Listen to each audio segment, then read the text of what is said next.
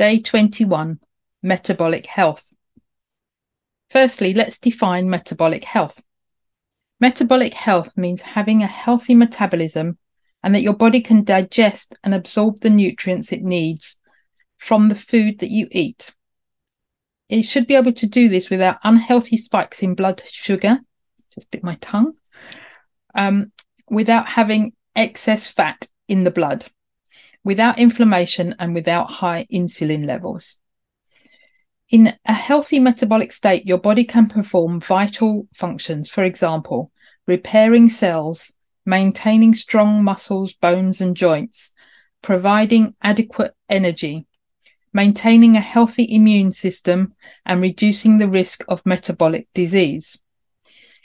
Other benefits of metabolic health include not having food cravings, being able to recognize when you've had eaten when you have eaten enough, and also being able to go from one meal to the next without the need for snacks or to constantly graze. When we don't have metabolic health, we have poor health, and this increases our risk of metabolic disease. The following list would be considered metabolic diseases.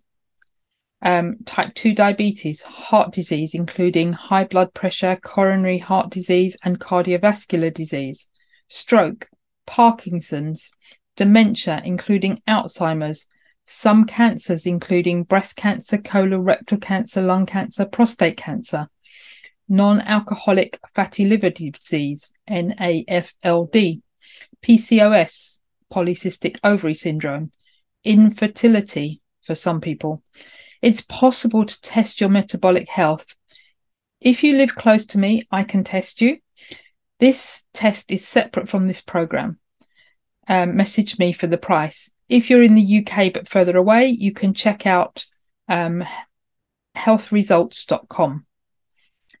You can download my document about the five markers of metabolic health if you want to check out your markers against your blood test from the doctor. Uh, just go to the email and um, click the link.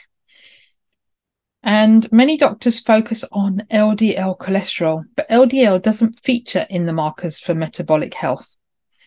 And there's a quote from Professor Professor Ken Sikaris.